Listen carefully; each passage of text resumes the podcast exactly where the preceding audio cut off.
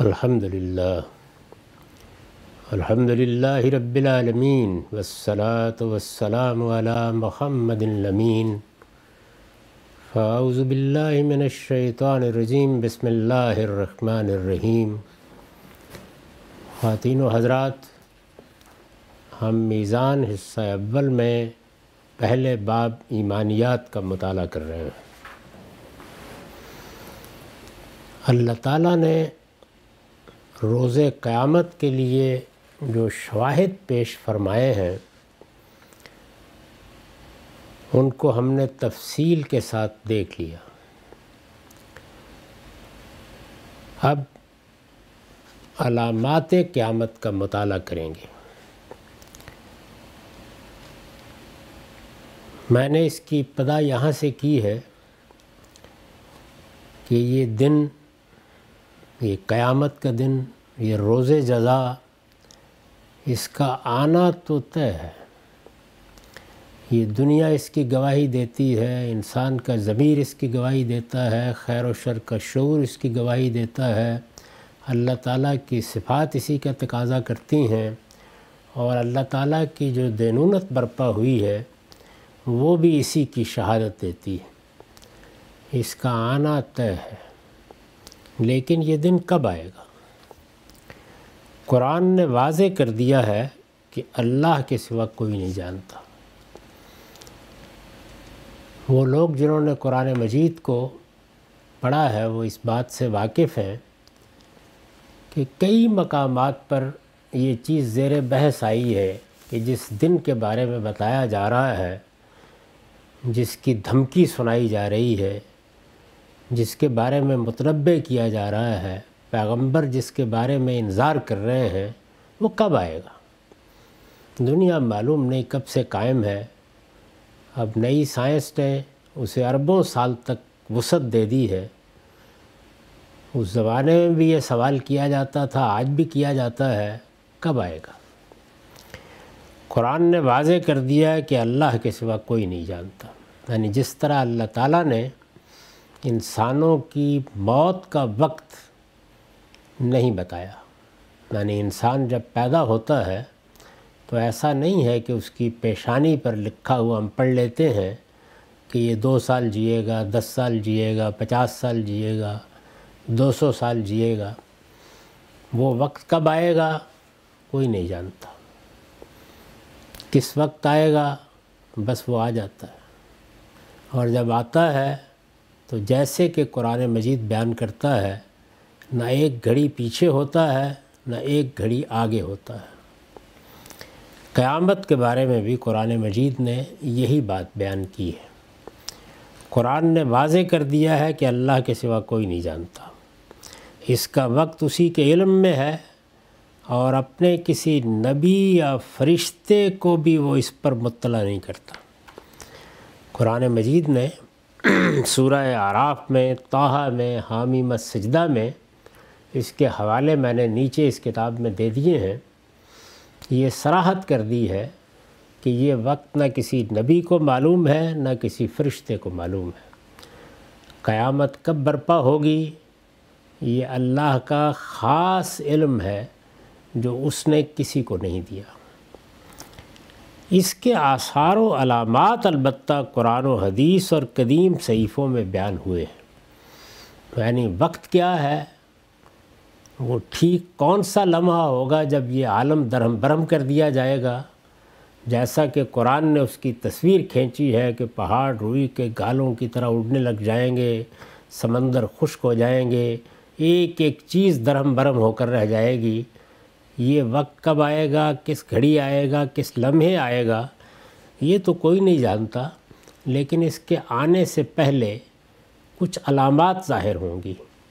اس کے آثار و علامات البتہ قرآن و حدیث اور قدیم صحیفوں میں بیان ہوئے ہیں۔ قرآن میں بھی بیان ہوئے ہیں، حدیثوں میں بھی بیان ہوئے ہیں، اور اگر قدیم صحیفوں کا آپ مطالعہ کریں تو ان میں بھی بیان ہوئے ہیں۔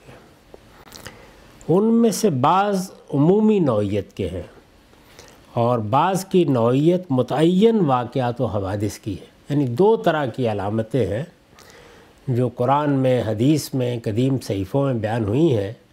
عمومی نوعیت کی علامات، یہ آگے واضح ہو جائے گا کہ اس سے میری مراد کیا ہے۔ یعنی ان میں کوئی متعین واقعہ، کوئی متعین حادثہ، وہ زیر بحث نہیں ہوتا۔ اب مثال کے طور پر اگر یہ بیان کیا جائے کہ شر بہت عام ہو جائے گا۔ تو یہ ایک ایسی چیز ہے کہ جو بڑی حد تک اضافی ہوتی ہے۔ یعنی عام ہو جائے گا، کتنا عام ہو جائے گا، اس وقت کتنا ہے، ماضی میں کتنا ہے۔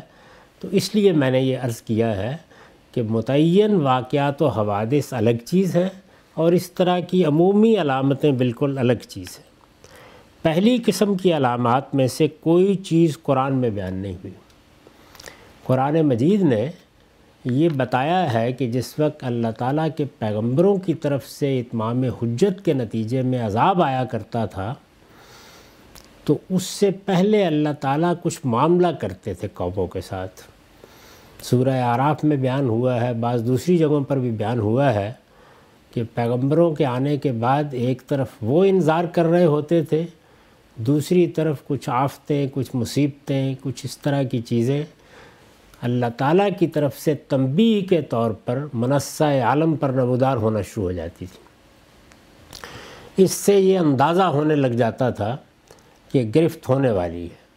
اس میں بھی پھر یہ بتایا ہے کہ ایک ایسا زمانہ آ جاتا تھا کہ جس پہ اللہ تعالیٰ اس بدحالی کو، اس تکلیف کو، اس آفت کو، اس وبا کو سکھ میں بدل دیتے تھے، خوشحالی میں بدل دیتے تھے، اطمینان اور سکون اور رفائیت میں بدل دیتے تھے۔ تو اس طرح کی کچھ چیزیں بیان ہوئی ہیں جو پیغمبروں کے ذریعے سے جو دینونت یا جزا و سزا یا قیامت سغرا برپا ہوتی ہے، اس سے پہلے نمودار ہوتی تھی۔ قیامت کے بارے میں یہ بتایا گیا ہے کہ بعض عمومی نوعیت کی چیزیں ہوں گی، لیکن کہاں بتایا گیا ہے؟ قرآن میں ایسی کوئی بات بیان نہیں ہوئی۔ یعنی پورے قرآن مجید کو آپ پڑھ جائیے تو وہ کہیں یہ ذکر نہیں کرتا کہ دنیا کی حالت اس وقت کیا ہوگی؟ شر کے لحاظ سے کیا ہوگی؟ خیر کے لحاظ سے کیا ہوگی؟ پہلی قسم کی علامات، اس سے مراد وہی عمومی نوعیت ہے۔ یعنی وہ علامتیں جو متعین واقعات یا متعین حوادث کو بیان نہیں کرتی۔ پہلی قسم کی علامات میں سے کوئی چیز قرآن میں بیان نہیں ہوئی۔ ان کا ذکر روایتوں ہی میں ہوا ہے۔ یعنی رسالت معاب صلی اللہ علیہ وسلم کی نسبت سے راویوں نے جو باتیں بیان کی ہیں، میں کئی بار توجہ دلا چکا ہوں کہ ہمارے پاس اس وقت جو رسول اللہ صلی اللہ علیہ وسلم کے زمانے کا تاریخی ریکارڈ ہے، وہ روایتوں کی صورت میں ہے۔ اس طرح نہیں ہے کہ کسی مورخ نے باقاعدہ ایک تاریخ زمانہ نبوی میں لکھ دی ہے یا اس کے فوراً بعد کسی صحابی نے لکھ دی ہے۔ روایتوں کی صورت میں باتیں بیان ہوئی ہیں، یہ واقعہ ہوا، یہ معاملہ پیش آیا، فلاں موقع پر رسول اللہ علیہ وسلم نے یہ فرمایا، اس کی ظاہر ہے کہ کوئی ذمہ داری نہ رسول اللہ پر عائد ہوتی ہے، نہ صحابہ کرام پر عائد ہوتی ہے۔ راوی لوگ ہیں جو بات بیان کر رہے ہیں۔ یعنی وہ کہتے ہیں، ہم نے فلاں سے سنا، فلاں سے سنا، فلاں سے سنا۔ تو یہ وہ روایتوں کا ریکارڈ ہے جو اس وقت ہمارے پاس سیرت اور سوانے اور رسالت معاب صلی اللہ علیہ وسلم کے علم و عمل کا ماخذ ہے۔ دین کا نہیں، دین تو سب کا سب اجماع اور تواتر سے منتقل ہوا ہے، اس لیے یہ بحث اس کے بارے میں نہیں ہے۔ پہلی قسم کی علامات میں سے کوئی چیز قرآن میں بیان نہیں ہوئی، ان کا ذکر روایتوں ہی میں ہوا ہے۔ تو روایتوں سے کیا مراد ہے؟ یعنی احادیث، جن کو عام زبان میں کہا جاتا ہے۔ علم کی اصطلاح میں ان کو اخبار احاد کہتے ہیں۔ کسی ایک آدمی نے، دو لوگوں نے، چار لوگوں نے اپنی ذمہ داری پر کوئی بات بیان کر دی ہے کہ ہم نے یہ اس طرح سنی تھی۔ دوسری قسم کی علامتوں میں سے بھی ایک ہی چیز قرآن میں بیان ہوئی ہے۔ یعنی قرآن مجید میں اگر آپ دیکھیں تو جو متعین واقعات و حوادث کی طرح کی علامتیں ہیں، ان میں سے بھی ایک ہی چیز بیان ہوئی ہے اور وہ یاجوج و ماجوج کا خروج ہے۔ قرآن نے اس کو سراحت کے ساتھ بیان کر دیا ہے۔ یہ کہا ہے کہ یاجوج و ماجوج کا خروج ہے جو گویا اس بات کا الارم ہوگا کہ اب قیامت زیادہ دور نہیں رہی۔ اور انہی کے خروج کا وہ آخری مرحلہ ہے جس کے پردے سے سور اسرافیل نمودار ہو جائے گا۔ دوسری قسم کی علامتوں میں سے بھی ایک ہی چیز قرآن میں بیان ہوئی ہے اور وہ یاجوج و ماجوج کا خروج ہے۔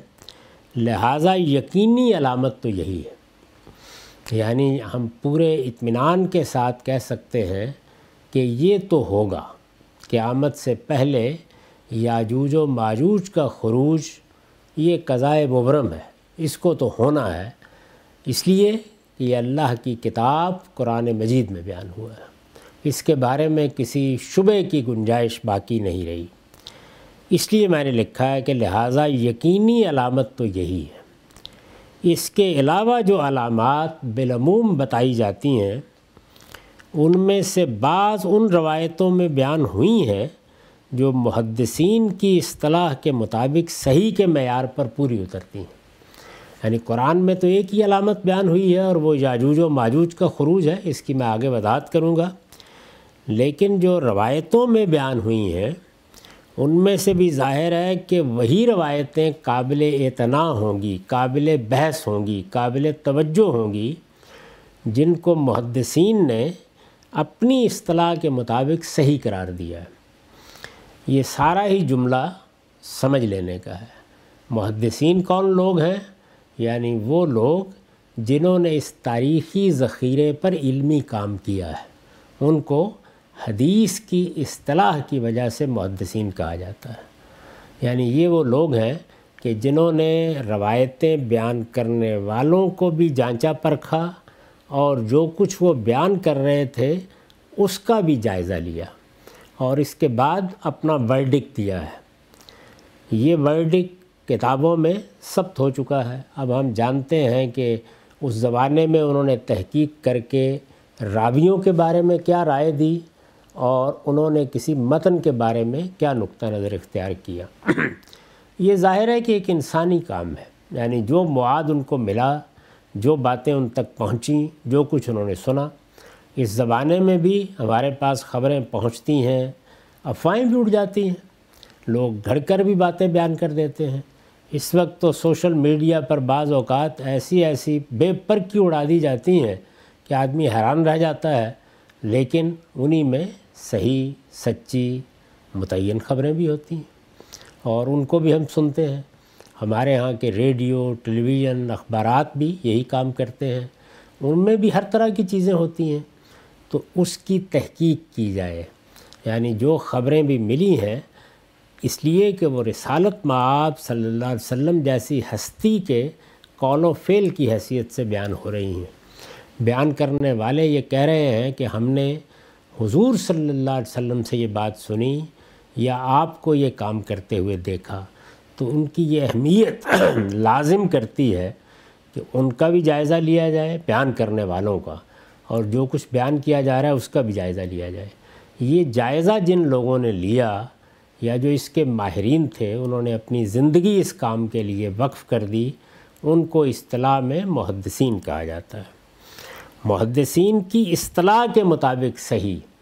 یہ اس لیے ضروری ہے کہ ہمارے ہاں جب کہا جاتا ہے یہ روایت صحیح ہے، یہ روایت مستند ہے، تو یہ بات خیال کی جاتی ہے کہ اب اس میں کوئی دوسرا امکان باقی نہیں رہا۔ یہ صحیح، یہ لفظ، یہ محدثین کی اصطلاح ہے۔ یعنی انہوں نے ایک معیار بنایا کہ اگر کوئی روایت اس معیار پر پوری اترے گی تو ہم اس کو صحیح کہیں گے۔ اگر کوئی روایت اس سے ذرا کمتر معیار پر پوری اترے گی تو اسے ہم حسن کہیں گے۔ اس سے بھی کمتر ہوگی تو وہ ضعیف ہو جائے گی۔ اسی طرح سے اگر ہم بالکل متعین ہو جائیں گے کہ یہ تو گھڑی ہوئی بات ہے تو اس کو موضوع کہیں گے۔ پھر یہ کہ ضعیف روایتوں کی بھی بہت سی اقسام ہیں دسیوں کی تعداد میں جو انہوں نے اسی پہلو سے متعین کی یعنی کہیں راوی کے لحاظ سے، کہیں علل کے لحاظ سے، کہیں شزوز کے لحاظ سے۔ تو یہ سارا کا سارا جو علم ہے، عام آدمی چونکہ اس کو اس طرح نہیں دیکھتا، تو وہ جب یہ سمجھتا ہے کہ حدیث بیان کر دی گئی یا یہ صحیح حدیث ہے، تو اس کا خیال ہوتا ہے کہ یہ قرآن ہے یا یہ سنت کی طرح کی چیز ہے۔ قرآن اور سنت بغیر کسی شبے کے اس امت کو منتقل ہوئے ہیں۔ پیغمبر نے انہیں سب صحابہ میں جاری کیا ہے، وہ ان کے اجماع اور تواتر سے ہم کو ملے ہیں۔ ان کے بارے میں راویوں کی بحث اور تحقیق کی ضرورت ہی نہیں ہوتی۔ یہ اصل میں تاریخی ذخیرہ ہے، تاریخی ریکارڈ ہے۔ اس کو چونکہ بیان ہی لوگوں نے کیا ہے، اپنی ذمہ داری پر کیا ہے، ان کو معمور نہیں کیا گیا تھا کہ آپ ضرور جا کے بیان کریں۔ کسی نے چاہا بیان کر دیا، کسی نے چاہا نہیں کیا۔ ایسے ہی اس طرح کہ اس وقت لوگ بڑے لوگوں سے ملتے ہیں تو باتیں بیان کر دیتے ہیں۔ رسول اللہ صلی اللہ علیہ وسلم کی شخصیت سے سب کو دلچسپی تھی، تو اس لیے لوگ آپ کی کوئی بات سنتے یا کوئی چیز دیکھتے تو بیان کر دیتے۔ یہ بیانات انہی کو روایت کہا جاتا ہے۔ اور رسول اللہ کی نسبت سے بیان ہوں تو ان کے لیے ایک عام لفظ حدیث ہے جو ہم استعمال کرتے ہیں۔ اور اہل فن یا محدثین اس کو اخبار احاد کی اصطلاح سے تعبیر کرتے ہیں۔ روایتوں میں بیان ہوئی ہیں جو محدثین کی اصطلاح کے مطابق صحیح کے معیار پر پوری اترتی ہیں۔ یعنی میں صرف ان روایات کو یہاں بیان کروں گا جو اس معیار پر پوری اترتی ہیں۔ اس کے علاوہ بھی بہت کچھ بیان ہوا ہے، لیکن وہ محدثین نے جو معیار بنایا ہے، آخری درجے میں کسی روایت کی تحقیق کا اس پر پوری نہیں اترتی۔ اور جب پوری نہیں اترتی، تو میرا طریقہ اس کتاب میں یہ ہے کہ میں ان کو پھر موضوع بحث بھی نہیں بناتا۔ اس لیے کہ یہ بات طے ہے کہ رسالت معاب صلی اللہ علیہ وسلم کی نسبت سے ہم انسانی سطح پر جب پوری طرح مطمئن ہو جائیں گے، انسانی سطح پر یعنی اس سے بھی یقین نہیں حاصل ہو جاتا، انسانی سطح پر پوری طرح مطمئن ہو جائیں گے کہ یہ بات بیان کی جا سکتی ہے، تو آپ کی نسبت سے اسی وقت بیان کریں گے۔ اس کے سوا اگر کوئی آدمی بیان کرتا ہے تو وہ بڑی ذمہ داری اپنے سر لیتا ہے۔ یہی سبب ہے کہ سید ابو بکر صدیق جیسے جلیل القدر شخص نے بہت ہی کم باتیں ہیں جو بیان کی ہیں۔ یہ بڑی ذمہ داری کی چیز ہے۔ یہ کہنا کہ یہ اللہ کے رسول نے فرمایا تھا۔ ایک آدمی، دو آدمی اس کو بیان کر رہے ہوتے ہیں تو یہ بہت ذمہ داری کی بات ہے۔ تو اس لیے ہر شخص کو متنبع رہنا چاہیے۔ کہ رسول اللہ صلی اللہ علیہ وسلم کی نسبت سے ہر رتب و یابس بیان کرنے کی چیز نہیں ہوتی۔ آپ نے جو سنا، کسی کتاب میں پڑھ لیا، نہیں، وہ روایتیں اب زیر بحث آئیں گی جو محدثین کے نزدیک، ان کی اصطلاح کے مطابق، ان کی ٹرمنالوجی کے مطابق صحیح قرار پائی ہیں۔ ان روایتوں میں جو علامتیں بیان ہوئی ہیں، ان کے بارے میں لکھا ہے، ان میں سے کچھ ظاہر ہو چکی ہیں۔ یعنی ظاہر ہے کہ اب رسالت معاب صلی اللہ علیہ وسلم کو دنیا سے گئے ہوئے چودہ سو، پندرہ سو سال ہونے والے ہیں۔ اس سارے عرصے کے دوران میں کچھ علامتیں ظاہر ہو گئی ہیں۔ اب جب ظاہر ہو گئی ہیں تو گویا واقع نے، ان کے ظہور نے ان کی تصدیق بھی کر دی ہے۔ یہ واضح ہو گیا کہ یہ بات درست تھی، درست منتقل ہوئی، درست طریقے سے پہنچی ہے۔ ان میں سے کچھ ظاہر ہو چکی ہیں۔ اور باقی اگر رسول اللہ صلی اللہ علیہ وسلم کی طرف ان کی نسبت میں کوئی غلطی نہیں ہوئی یعنی صحیح ترین روایت میں بھی اس کا امکان ہوتا ہے کہ نسبت کرنے میں غلطی ہو گئی ہے، تحقیق میں غلطی ہو گئی ہے۔ محدثین نے بہت محنت کی، لیکن کسی شخص کے جھوٹے ہونے کا علم نہیں ہو سکا، اس کے لپاٹیا ہونے کا علم نہیں ہو سکا۔ یا یہ کہ وہ آدمی اگرچہ عام زندگی میں سچائی تھا، لیکن اس معاملے میں کسی تعصب میں مبتلا ہوا اور اس نے ایک جھوٹی بات بیان کر دی ہے۔ تو یہ امکان ختم نہیں ہوتا۔ آخری درجے کی تحقیق سے بھی ختم نہیں ہو سکتا۔ تو اس وجہ سے میں نے لکھا ہے کہ باقی یعنی جو ظاہر ہو چکی ہیں، ان کی تصدیق تو خود وقت نے کر دی۔ اور باقی اگر رسول اللہ صلی اللہ علیہ وسلم کی طرف ان کی نسبت میں کوئی غلطی نہیں ہوئی تو لازماً ظاہر ہو جائیں گی۔ حدیث کو، روایت کو بیان کرنے کے لیے یہ طریقہ ہوتا ہے۔ اس طرح بیان کرنی چاہیے۔ ہمارے ہاں جس طرح سے کوئی روایت پڑھ کے حدثنا، اخبرنا، علم میں آ گیا اور لوگ خیال کرتے ہیں کہ یہ تو پتھر پر لکیر ہے۔ یہ علم کا طریقہ نہیں ہے۔ یہ سارا ذخیرہ رسالت معاب صلی اللہ علیہ وسلم کی نسبت سے اسی احتیاط کے ساتھ بیان ہونا چاہیے۔ یہ دیکھیے، دوبارہ سنیے اس کو۔ ان میں سے کچھ ظاہر ہو چکی ہیں۔ یعنی جو روایتوں میں، جو حدیثوں میں علامتیں بیان ہوئی ہیں، ان میں سے کچھ ظاہر ہو چکی ہیں۔ اور باقی اگر رسول اللہ صلی اللہ علیہ وسلم کی طرف ان کی نسبت میں کوئی غلطی نہیں ہوئی یعنی بیان کرنے والوں سے غلطی نہیں ہوئی، جنہوں نے بیان کیا ان کی تحقیق میں غلطی نہیں ہوئی۔ اگر غلطی نہیں ہوئی تو لازماً ظاہر ہو جائیں گی۔ یعنی غلطی نہیں ہوئی، نسبت ٹھیک ہے تو لازماً ظاہر ہو جائیں گی۔ اس لیے کہ مخبر صادق کی خبر ہے۔ خدا کے آخری پیغمبر کی خبر ہے۔ پیغمبر کی خبر غلط نہیں ہو سکتی۔ لیکن پیغمبر سے وہ خبر پائی گئی، لوگوں نے سنی، دو چار لوگوں نے سن کے بیان کی۔ اس میں بہت سے مراحل ہیں، بہت سے امکانات ہیں۔ تو اس لیے اسی احتیاط کے ساتھ جب کبھی رسول اللہ صلی اللہ علیہ وسلم کی نسبت سے کوئی بات کرنی ہو تو کرنی چاہیے۔ معاف کی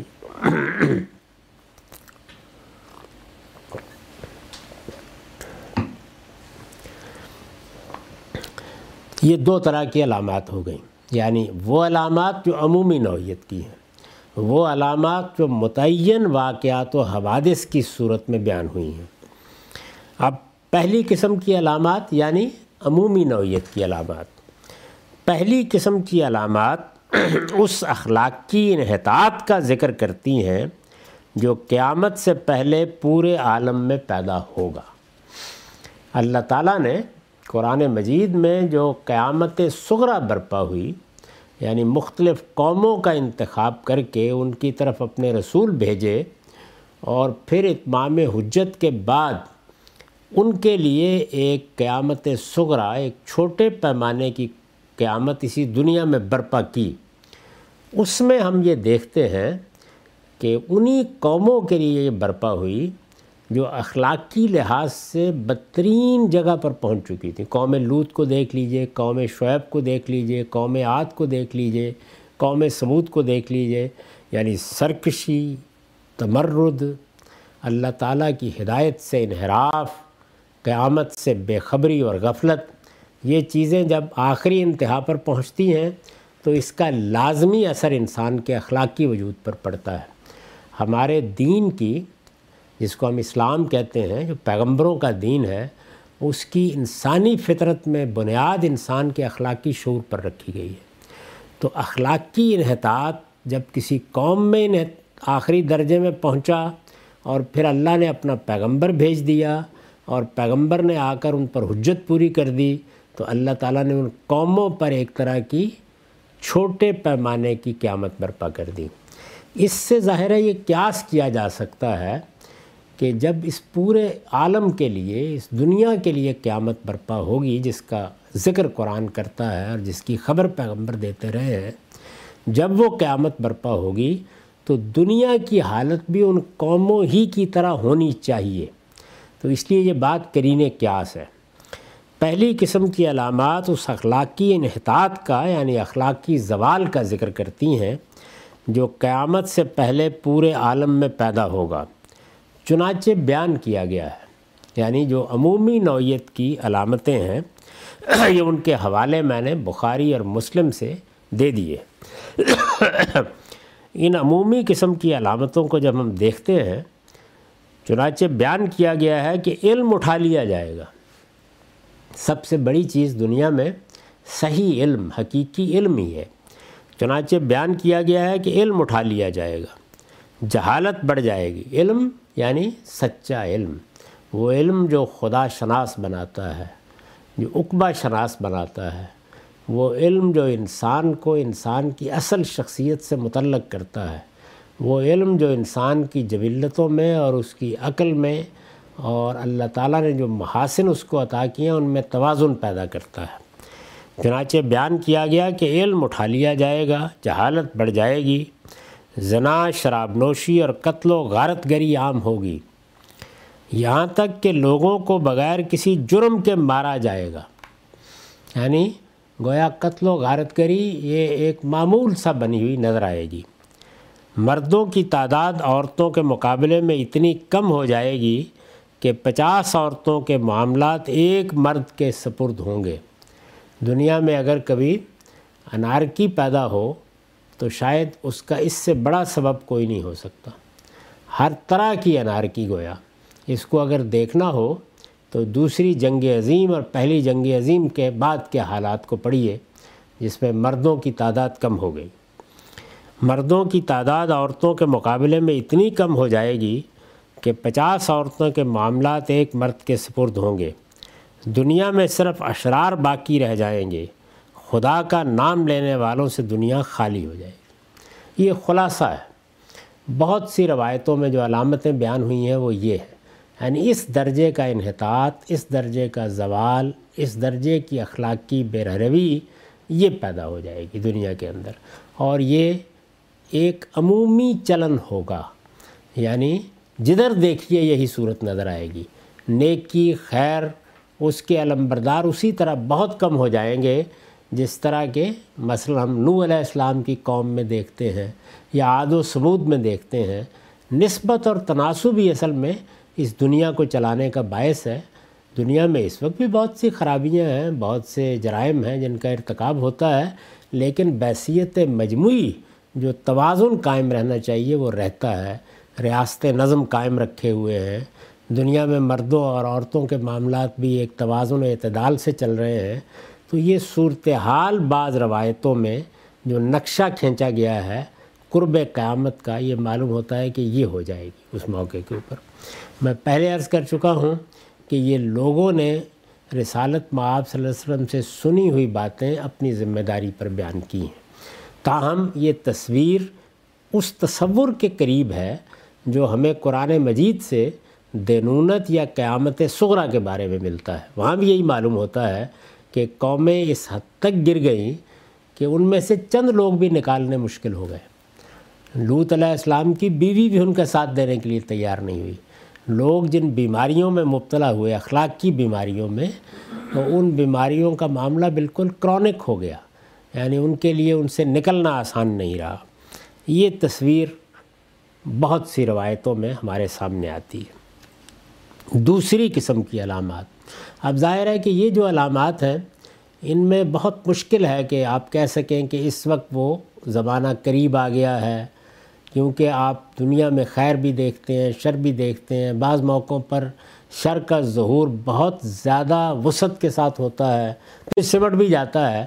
تو بظاہر ان روایتوں سے جو تصویر سامنے آتی ہے، وہ یہی ہے کہ یہ ایسی صورت ہوگی کہ دنیا گویا چیخ اٹھے گی کہ اب تو یہ کوئی جینے کی جگہ رہ نہیں گئی۔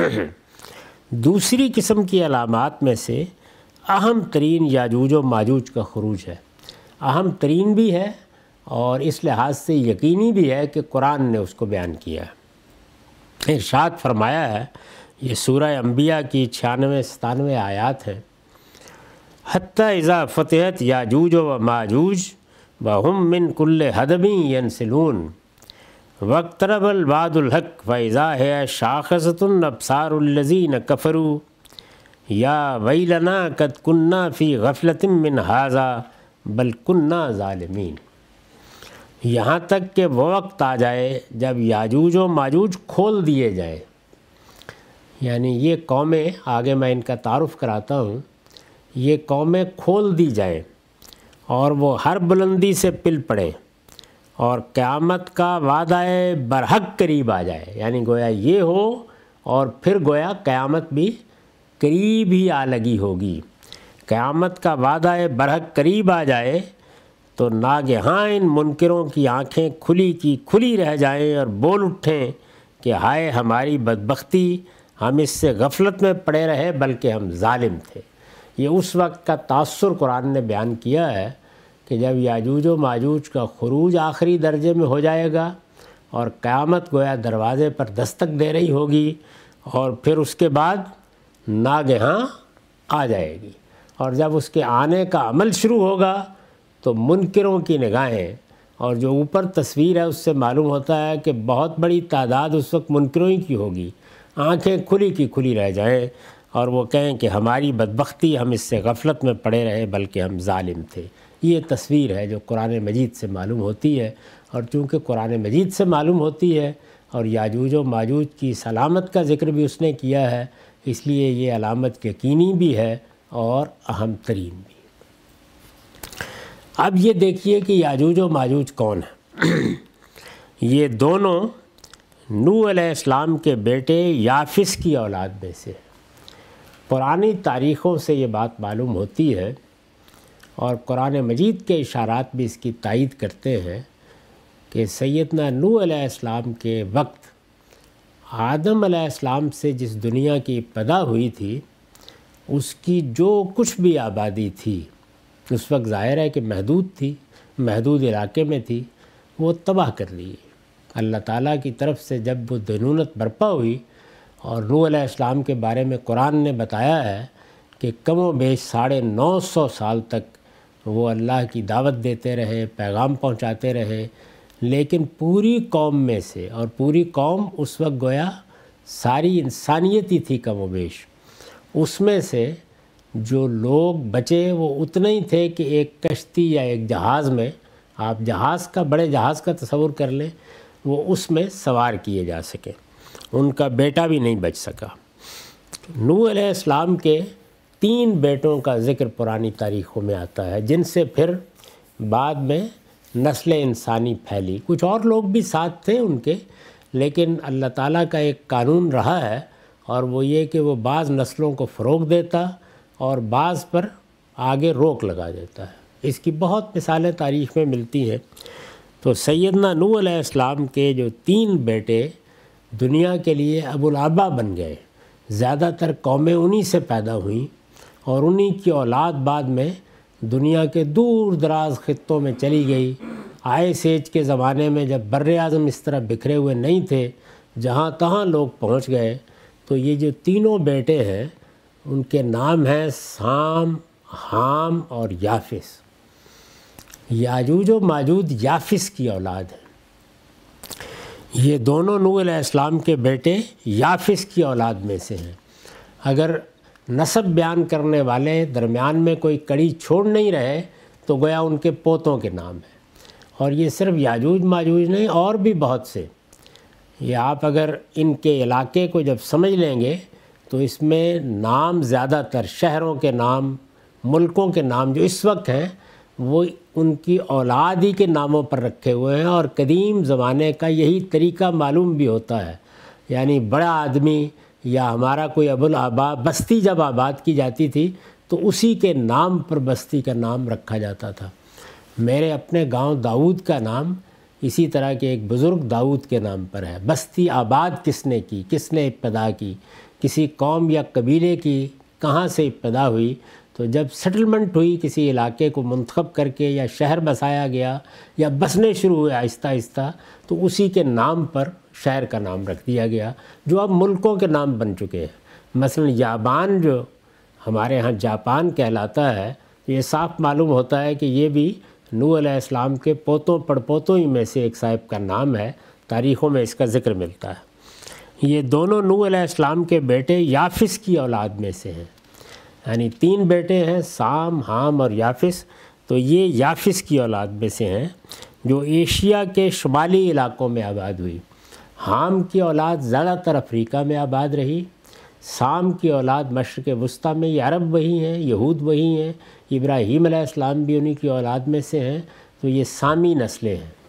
اور وہ لوگ کے جو یافس کی اولاد میں سے تھے، بلکہ خود یافس کے اپنے ہجرت کرنے کے بعد جس علاقے میں ان کی نسلیں پھیلنا شروع ہوئیں، وہ علاقہ ایشیا کا شمالی علاقہ ہے۔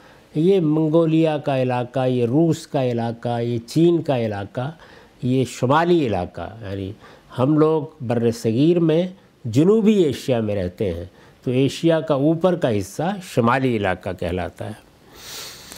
یہ دونوں نو علیہ السلام کے بیٹے یافس کی اولاد میں سے ہیں جو ایشیا کے شمالی علاقوں میں آباد ہوئی، پھر انہی کے بعض قبائل یورپ پہنچے۔ یعنی قدیم تاریخ میں یہ لوگ ہجرت مختلف جگہوں سے ہوتی رہی ہے۔ یوں بھی ہوا ہے کہ جہاں ترکی اب ہے، یہاں سے یورپ کی طرف ہجرت ہوئی، بعض سامی اقوام بھی اور حام کی بعض نسلیں بھی اوپر گئیں۔ لیکن زیادہ تر یورپ کی آبادی ان لوگوں سے ہوئی کہ جو اسی علاقے یعنی شمالی ایشیا سے ہجرت کر کے یورپ میں پہنچے۔ پھر انہی کے بعض قبائل یورپ پہنچے اور اس کے بعد انہی سے مراد یعنی یاجوج ماجود یافس کی اولاد۔ اور اس کے بعد امریکہ اور آسٹریلیا کو آباد کیا۔ یہ تو ہمارے سامنے ہوا۔ ہے یعنی یہ زیادہ دور کی بات نہیں ہے۔ یہ قدیم تاریخ ہے۔ کہا جاتا ہے کہ آج سے کوئی تیس ہزار سال پہلے، لیکن آسٹریلیا، امریکہ، وہ معلوم تاریخ ہے۔ چند سو سال پہلے آباد ہونا شروع ہوئے اور انہی لوگوں نے آباد کیا جا کر ان کو۔ پھر انہی کے بعض قبائل یورپ پہنچے اور اس کے بعد امریکہ اور آسٹریلیا کو آباد کیا۔ صحیفہ حزکیل میں ان کا تعارف۔ بائبل کو اگر آپ دیکھیں، جو ہمارے پاس ظاہر ہے کہ ایک قدیم تاریخی دستاویز بھی ہے، اس میں صحیفہ حزکیل ہے۔ حزکیل پیغمبر کا صحیفہ۔ صحیفہ حزکیل میں ان کا تعارف روس، ماسکو اور تبالسک کے فرما روا کی حیثیت سے کرایا گیا ہے۔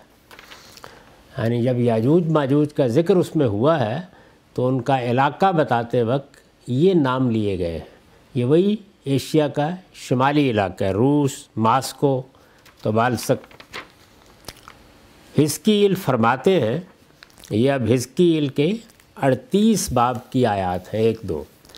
اور خداوند کا کلام مجھ پر نازل ہوا کہ اے آدم ذات، جوج کی طرف جو ماجوج کی سرزمین کا ہے، یہ ذکر کر رہے ہیں وہ انہی قوموں کا۔ جوج کی طرف جو ماجوج کی سرزمین کا ہے، اور اب دیکھیے علاقہ بتایا ہے، اور روش، اور مسک، اور توبل کا فرما روا ہے۔ مسک وہی پاسکو، توبل وہی توبالسک، روش وہی روس۔ اور خداوند کا کلام مجھ پر نازل ہوا کہ اے آدم جوج کی طرف جو ماجوج کی سرزمین کا ہے، اور روش اور مسک اور توبل کا فرما روا ہے، متوجہ ہو اور اس کے خلاف نبوت کر۔ خلاف نبوت کر یہ خاص تعبیر ہے۔ مطلب یہ ہے کہ اب ان پر بھی حجت تمام کی جائے اور ان کے لیے بھی اللہ کی دینونت کا ظہور ہو۔ اس کی تفصیلات کیا ہیں؟ کیا ہوا؟ ہوا نہیں ہوا؟ کیا چیز ہوئی؟ ہمارے پاس کوئی زیادہ معلومات نہیں۔ اس کے بعد اسی حزکیل میں انتالیسویں باب میں ہے پس آدم زاد، تو جوج کے خلاف نبوت کر اور کہہ۔ خداون خدا یوں فرماتا ہے، دیکھ ہے جوج، روش، مسک اور توبل کے فرما روا، میں تیرا مخالف ہوں اور میں تجھے پھرا دوں گا اور تجھے لیے پھروں گا اور شمال کی دور اطراف سے چڑھا لاؤں گا۔ تو اس میں گویا یہ بتایا ہے کہ تم سرگرداں رہو گے دنیا میں جہاں تہاں ہجرتیں کرتے رہو گے تمہارے ہی قافلے کبھی نیچے اتریں گے اور بر صغیر کو آباد کریں گے آریاؤں کی صورت میں تمہارے ہی قافلے یورپ کی طرف پھریں گے، وہیں سے آگے انڈونیشیا اور دوسرے ممالک کو آباد کرنے کے لیے نکل جائیں گے۔ تو یہ تمہارا ہی وسعت اور پھیلاؤ کا ایک عمل ہے جسے میں پھراتا رہوں گا اور پھر آخر میں شمال کی دور اطراف سے چڑھا لاؤں گا۔ یعنی یہ خروج کو گویا یہاں اجمال میں بیان کیا جس کو قرآن مجید پھر اس طرح بیان کرتا ہے کہ من کل حدمی ینسلون، جیسے کہ آیت ہم سن چکے۔ تو یہ ذکر ہوا ہے ان کا بائبل میں۔ یوحنا عارف کے مکاشفے سے معلوم ہوتا ہے کہ ان کے خروج کی ابتدا نبی صلی اللہ علیہ وسلم کی بیست کے ایک ہزار سال بعد کسی وقت ہوگی۔ بائبل میں جس طریقے سے سینٹ پال نے اپنا مکاشفہ بیان کیا ہے اور پھر اس کے نتیجے میں جدید مسیحیت پیدا ہوئی، تو یہ یوحنا عارف کا مکاشفہ بھی آخر میں بیان ہوا ہے۔ تحقیق سے تو یہ معلوم ہوتا ہے اور آپ اس کی ابتدائی سطریں دیکھیں تو یہ واضح ہو جاتا ہے کہ یہ سیدنا مسیح کا مکاشفہ ہے، بنیادی طور پر۔ لیکن پھر بعض تفصیلات اور بعض چیزوں کے اضافے کے ساتھ یہ یوحنا عارف کی نسبت سے اس وقت کی بائبل میں موجود ہے۔ یوحنا عارف کے مکاشفے سے معلوم ہوتا ہے کہ ان کے خروج کی ابتدا نبی صلی اللہ علیہ وسلم کی بیست کے ایک ہزار بعد سال بعد کسی وقت ہوگی۔ اس میں باقاعدہ زمانہ بھی متعین سا ہو جاتا ہے۔ نبی صلی اللہ علیہ وسلم کی بیست کو بھی اس میں ایک تمثیل کے انداز میں بیان کیا گیا ہے۔ یہ مکاشفہ چونکہ رویا کا ہے۔ یعنی اس میں ایک خواب ہے جو بیان کیا جا رہا ہے اور بڑا تفصیلی خواب ہے۔ آخر میں ہے بائبل کے۔ ہمارے ہاں جو بائبل شائع ہوتی ہے، اس کا آخری باب یہی ہے، یوحنا عارف کا مکاشفہ۔ اور اس میں سراحت کر دی گئی ہے کہ یہ اصل میں سیدنا مسیح کا مکاشفہ تھا۔ بہت مختصر ہوگا، چھوٹا ہوگا، کچھ بنیادی چیزیں اس میں ہوں گی۔ پھر وہ تفصیلات میں کیا شکل اختیار کر گیا، اس پر میں اپنا نقطہ نظر یہاں تفصیل سے بیان نہیں کر رہا، وہ کسی اور موضوع کی چیز ہے۔ یوحنا عارف کے مکاشفے سے معلوم ہوتا ہے کہ ان کے خروج کی ابتدا نبی صلی اللہ علیہ وسلم کی بیست کے ایک ہزار سال بعد کسی وقت ہوگی۔ یعنی اس میں جب مکاشفے میں یا اس رویا میں، خواب میں رسالت میں آپ صلی اللہ علیہ وسلم کی بیست کا ذکر آتا ہے۔ اور وہ اس طرح ہے کہ وہ ایک سفید گھوڑے پر نمودار ہوں گے اور ان کو صادق اور امین کہا جائے گا۔ یدا صادقم و امینہ جو عربی زبان کی بائبل ہے، اس میں الفاظ یہی ہیں۔ تو رسالت میں آپ صلی اللہ علیہ وسلم کا تعارف کرایا گیا، اس میں ایک پیراگراف ہے پورا کا پورا۔ جن لوگوں نے اس کو پڑھا ہے، وہ تو جانتے ہی ہوں گے۔ جنہوں نے نہیں پڑھا، اگر وہ سلمان منصور پوری صاحب کی رحمت اللہ علمین جو سیرت پر کتاب ہے، اس کو دیکھیں تو اس میں اس کی تفصیل معلوم ہو جائے گی۔ تو اس سے یہ معلوم ہوتا ہے کہ رسول اللہ کی بیست کے ایک ہزار سال بعد یہ خروج شروع ہوگا یعنی اس کی ابتدا ہو جائے گی اس کے بعد۔ اور پھر اس کی تفصیلات ہیں۔ یہ معاملہ چونکہ زیادہ تفصیل کا متقاضی ہے اور سمجھنے کی بھی ضرورت ہے، تو اس کو ہم اگلی نشست میں زیر بحث لائیں گے۔ اب وقت ختم ہو گیا۔ اقول و قولی حاضہ وسطر اللہ علی ولکم ولسائر المسلمین۔ اب دس منٹ کا وقفہ ہے، اس کے بعد سوالوں کی نشست ہوگی بسم اللہ الرحمن الرحیم۔ میں سوالوں کے لیے حاضر ہوں۔ جی ہم سب بہت شکریہ آپ کے وقت کا، سوالات کا آغاز کرتے ہیں۔ آج کی نشست کا جو پہلا سوال ہے آپ کی کتاب میزان کے مطالعے کے دوران بھی یہ عبارت سامنے آتی ہے اور متعدد مواقع پہ آپ نے گفتگو میں بھی بیان کیے ہے کہ جو دینی فکر آپ نے اپنے لیکچرز اور کتابوں میں بیان کی ہے، وہ فقہ، تصوف، کلام، ان سے علیحدہ ان کو الگ کر کے جو مذہبی فکر موجود تھی، خالص قرآن و سنت کی روشنی میں بیان کی ہے۔ تصوف پر ہم تفصیلی گفتگو آپ سے کرتے رہتے ہیں، آپ کا آرٹیکل بھی ہے فکر بھی زیر بحث آتی ہے۔ آج خواہش ہے کہ ذرا کلامی مباحث پر آپ کی رائے جانی جائے۔ یہ ہماری جو ایک روایت ہے پوری مذہب پر غور و فکر کی، اس میں علم الکلام کھڑا ہوا ہے۔ کہا ہی جاتا ہے کہ صحابہ کرام کے دور میں وہ جو بات سنتے تھے، اس پر ایمان لے آتے تھے، لیکن بعد کے دور میں ایرانی اور ہندی اور رومی اور قبطی اور فلسفوں نے مذہبی مقدمات پر عقلی سوال اٹھائے۔ تو بعض صحاب علم اٹھے، انہوں نے ان نقلی جو مقدمات ہیں، ان کی عقلی توجیحات کی۔ خدا کی صفات کا معاملہ ہو، حسن و قبہ کا معاملہ ہو شرکی تخلیق کا معاملہ ہو، ہر پہلو سے جواب دے کے مسلمانوں کے ایمان کو مضبوط کیا اور جو عقلی چیلنجز تھے، ان کا مقابلہ کیا۔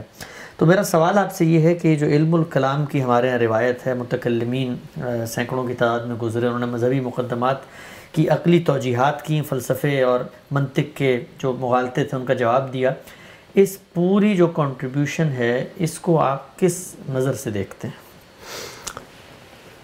ابتدا میں جو بات آپ نے کہی، میں تھوڑی سی اس کی وضاحت کر دوں۔ مذہبی فکر اور مذہب دو الگ چیزیں ہیں۔ مذہب کا اطلاق جب بھی کیا جائے گا، پیغمبر کی بات پر کیا جائے گا۔ مذہب میں اور میرے بنائے ہوئے فلسفے میں، میرے فکر میں یا کسی بھی انسان کے فلسفے اور فکر میں بنیادی فرق یہی ہے۔ ہم اس دنیا پر غور کرتے ہیں، ہمارے کچھ ذرائع علم ہیں جو اللہ تعالیٰ نے ہمیں دیے ہیں، ان کی روشنی میں نتائج نکالتے ہیں۔ میں نے اس پر بڑی تفصیلی بحثیں کی ہیں زاویہ غامدی کے سوالات میں۔ اور یہ بتایا ہے کہ ہمارے پاس جو ذرائع علم ہیں، ان میں تجربہ ہے، مشاہدہ ہے، ہمارے پاس حواس ہیں یہ خارجی دنیا سے ہم کو متعلق کرتے ہیں، باطنی حواس ہیں، اس سے ہم اپنے نفس کا مطالعہ کرتے ہیں، اس سے جو حقائق ہمارے علم میں آتے ہیں، ان حقائق کو پھر ہم استقراء کے عمل سے گزار کر علم کی صداقتوں میں بدلتے ہیں۔ یہ آپ یہ کہہ سکتے ہیں کہ واوین میں یہ لفظ علم کی صداقت یعنی ظاہر ہے کہ ایسی سب چیزیں اضافی مفہوم میں بولی جاتی ہیں۔ اس کے بعد پھر عقلی استمباد ہے۔ یعنی ہمارے علم کا بہت بڑا حصہ عقلی استمباد پر مبنی ہوتا ہے، حقائق سے ہم استمباد کر رہے ہوتے ہیں۔ یہ جو سارا ہمارے علم کا معاملہ ہے، جتنا کچھ بھی ہے، ظاہر ہے کہ یہ انسانی معاملہ ہے۔ اسی حیثیت سے ہم جب کسی مذہب کو قبول کرتے ہیں، تو اس کے حقائق کو بھی سمجھنے کی کوشش کرتے ہیں۔ تو جس وقت انسان اپنے ان علمی ذرائع سے کوئی مقدمہ قائم کرتا، کسی فکر کو ترتیب دیتا، تو یہ انسان کا فکر ہے۔ یہ غلط ہو سکتا ہے، یہ صحیح ہو سکتا ہے، اس سے میں اختلاف کر سکتا ہوں، اس سے میں اتفاق کر سکتا ہوں۔ لیکن مذہب کا لفظ اس وقت بولنا چاہیے یعنی جس معنی میں ہم بولتے ہیں، یا اسلام ہم کہتے ہیں، یا دین کہتے ہیں، کہ جب وہ بات کسی پیغمبر کی نسبت سے بیان کی جائے۔ یہاں ترتیب الٹ جاتی ہے۔ یعنی ایسا نہیں ہے کہ اس عالم کے حقائق کا مشاہدہ کر کے خواہ وہ باطنی تھے، خواہ وہ ظاہری تھے، میں نے یا آپ نے کوئی نتائج نکال لیے ہیں۔ بلکہ یوں ہے کہ اللہ تعالیٰ نے جو اس عالم کا پروردگار ہے، ہماری ہدایت اور رہنمائی کے لیے ہمارے اندر سے کسی انسان کا انتخاب کیا اور پھر اس پر وہ ہدایت نازل کی ہے۔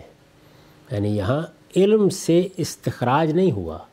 مشاہدے سے کوئی چیز سامنے نہیں آئی۔ تجربے نے کسی چیز کا اس بات نہیں کیا۔ عقلی استمباد سے کوئی چیز دریافت نہیں کی گئی یا اس کا احتمال نہیں پیدا ہوا، بلکہ اللہ تعالیٰ نے اپنی بہی کے ذریعے سے انسانوں کے ساتھ رابطہ کر کے خبر دی۔ یعنی اطلاع دی ہے۔ یہ استمباد کا عمل ہے، نہ مشاہدے کا عمل ہے، نہ تجربے کا عمل ہے۔ نہ اس میں استقرا کی ضرورت پیش آئی ہے۔ تو مذہب اس چیز کا نام ہے۔ اس لیے یہ محض میں نہیں ہوں کہ جس کو یہ کام کرنا تھا، ہر ایک کو یہی کرنا چاہیے۔ جب مذہب بیان کیا جائے تو پیغمبر کی نسبت سے بیان کیا جائے۔ ہمارے ہاں یہ ہوا ہے کہ مذہبی فکر اور مذہب دونوں کو ہم ملا دیتے ہیں۔ مذہبی فکر کا مطلب یہ ہے کہ مختلف زبانوں میں لوگوں نے مذہب کو سمجھا یا اس کے اطلاقات پر گفتگو کی، یا اس کے متعلقات کے بارے میں وہ کسی علم کو وجود میں لے آئے۔ تو یہ جو تینوں علوم جن کا آپ نے ذکر کیا ہے، جن کے بارے میں میں نے اپنی کتاب کے آخر میں یہ لکھا ہے کہ میں نے اس میں قرآن و سنت کی بنیاد پر دین کو پیش کیا ہے اور فلسفہ، کلام، تصوف اور فقہ سے الگ کر دیا ہے۔ تو یہ کوئی ان علوم کی مذمت میں نہیں کہا گیا۔ بلکہ دین جب بھی بیان ہوگا، وہ اسی طرح مجرد کر کے بیان ہوگا اور ہونا چاہیے تاکہ لوگ دین میں اور انسانی فکر میں ہمیشہ فرق ملحوظ رکھیں۔ میں جس وقت کسی چیز کو اپنے طور پر بیان کرتا ہوں یا اپنا کوئی اشتہاد بیان کرتا ہوں اور وہ قانون سے متعلق ہے تو اس کو فقہ کا عنوان دیں۔ میں جس وقت کوئی اپنا فلسفہ یا اپنا فکر بیان کر کے مذہب کا ہی مثلا دفاع کرتا ہوں تو اس کو آپ کلام کا نام دینا چاہتے ہیں تو دے لیں۔ لیکن اس سب کچھ کو مذہب کے ساتھ مخلوط کر کے کبھی بیان نہیں کرنا چاہیے۔ تو یہ وہ چیز ہے کہ جس کی طرف میں نے توجہ دلائی ہے کہ جب ہم مذہب بیان کریں گے یا کوئی بھی شخص مذہب بیان کرے گا تو اس کو سب سے پہلے یہ بتانا چاہیے کہ اس کی اس بات کا ماخذ کیا ہے۔ قرآن ہے سنت ہے رسالت پاپ صلی اللہ علیہ وسلم نے یا پیغمبروں نے یہ بات کہی ہے؟ مذہبی ہدایت کے بارے میں اللہ تعالیٰ، دیکھیے اپنے آخری پیغمبر کو کیا کہتے ہیں؟ میں نے یہ سلسلہ جاری کیا تھا آدم کے بعد، اللہ تعالیٰ فرماتے ہیں، یہ فلاں اور فلاں اور فلاں پیغمبر ہیں جو میں نے بھیجے فب ہدا ہوں مقتدے انہی کی ہدایت کی آپ کو بھی پیروی کرنی۔ یہ رسول اللہ کو فرمایا جا رہا ہے۔ جی، ابراہیم علیہ السلام اللہ تعالیٰ کی طرف سے امامت کے منصب پر فائز ہوئے۔ رسول اللہ کے ابو الابا ہیں۔ ان کے بیٹے اسماعیل کی آپ اولاد ہیں۔ جب آپ کو نبوت دی گئی تو کیا کہا گیا؟ اتبعو ملت ابراہیم حنیفہ۔ کہ محمد آپ اور آپ کے ساتھی سب ابراہیم کے دین کی پیروی کریں۔ ابراہیم کے طریقے کی پیروی کریں۔ تو دین کی ہدایت پیغمبر کے لیے بھی اسی صنعت کے ساتھ ہوتی۔ ہے یعنی پیغمبر کے لیے بھی پیغمبروں کی ہدایت۔ خدا کی ہدایت، ابراہیم کا پیش کیا ہوا دین، تو یہ میرا یا آپ کا فکر نہیں ہو سکتا۔ یہ اس لیے وضاحت ضروری تھی کہ اس جملے کو بعض لوگ بہت فتنہ بناتے ہیں۔ اس کا مقصد یہ ہے، اور میں ہر شخص سے یہی توقع کرتا ہوں کہ وہ جب دین کو بیان کرے، تو اس فرق کو ہمیشہ ملحوظ رکھے۔ اس سے کسی چیز کی مذمت یا کسی چیز سے لا تعلقی مقصود نہیں ہے، کسی علم کی تحقیر بھی مقصود نہیں ہے۔ فک کو آپ فک کی حیثیت سے الگ بیان کریں، پیش کریں، لیکن فک کی حیثیت سے پیش کریں۔ جب دین بیان کیا جائے تو اسے قرآن و سنت اور زیادہ سے زیادہ ان روایت تک محدود رہنے دیں جو رسالت معاب صلی اللہ علیہ وسلم کی نسبت سے بیان ہوئی ہے۔ یہ بھی اس لیے گوارہ کیا جا رہا ہے کہ وہ رسول اللہ کی نسبت سے بیان ہو گئی ہے۔ یعنی جو دین کا ماخذ ہے، اسی حقیقت کو میں نے اپنی کتاب میں ان لفظوں سے ادا کیا ہے۔ کہ دین کا تنہا ماخذ اب قیامت تک کے لیے محمد الرسول اللہ صلی اللہ علیہ وسلم کی ذات والا صفات ہے۔ اسی چیز کو بیان کیا۔ تاکہ ہر شخص پر یہ بات واضح رہے کہ جب وہ یہ کہے گا یہ دین ہے تو اسے بتانا ہے کہ یہ محمد الرسول اللہ نے پیش کیا ہے۔ میری تمام تنقیدات خواہ وہ فکر پر ہوں، خواہ وہ تصوف پر ہوں، خواہ وہ تفسیری روایات پر ہوں، ان سب میں یہی اصول کار فرما ہوتا ہے۔ تو دین کو اس طرح بالکل صاف کر کے خالص قرآن و سنت کی بنیاد پر پیش کرنا یہ دین کا لازمی تقاضا ہے۔ یہ کوئی میرا اختصاص نہیں ہے۔ ہر شخص کو یہی کرنا چاہیے۔ پہلی بنیادی بات یہ۔ اس کے بعد اب یہ دیکھیے کہ یہ جس کو آپ علم کلام کہتے ہیں اس کی ضرورت کیوں پیش آ گئی؟ معافی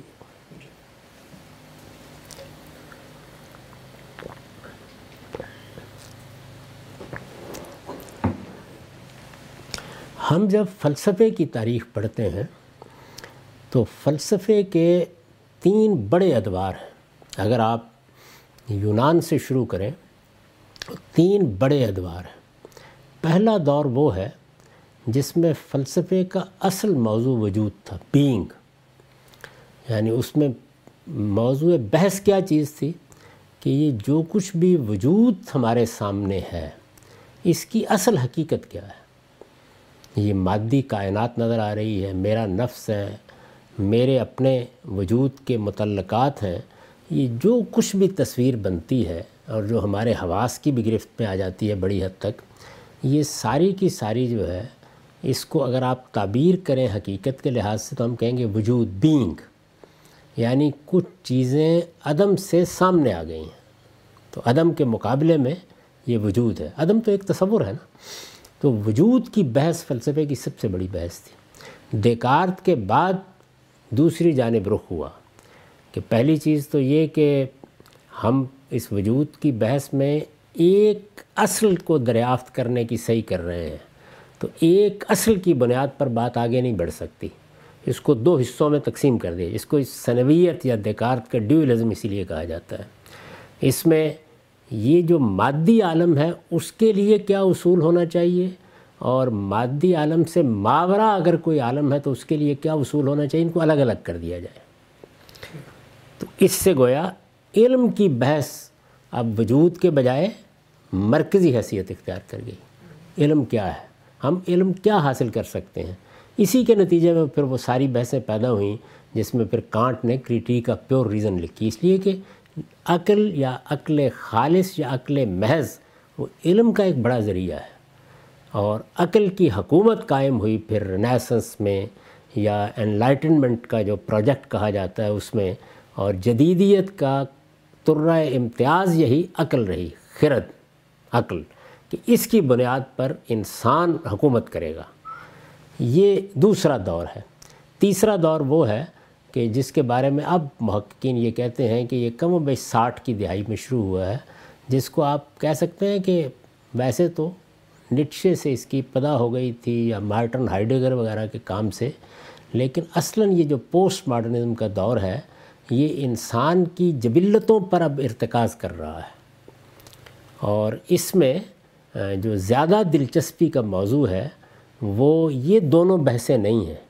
بلکہ انسان کی آزادی اور فریڈم کو ایک بنیادی مرحلہ یا مسئلہ بنا کر اب پورے کے پورے کائنات کے نظام کو اس سے متعلق کیا جا رہا ہے۔ اور اس میں بھی اس سے اجتناب برتا جائے گا کہ کوئی میگا نیریٹو وجود میں نہیں آنا چاہیے جو سب کو ایک جگہ پر رولے اور آپ دیکھیے کہ انسان نے فکر کی ابتدا کی تو سب سے بڑی چیز کیا تھی؟ اس میگا نیریٹو کی دریافت۔ کہ جس میں ایک اصل معلوم ہو جائے پورے وجود کی۔ اور اب کیا ہے؟ میگا نیریٹو سے آخری درجے کی نفرت اور نجات حاصل کرنے کا۔ تو یہ انسانی سفر ہے۔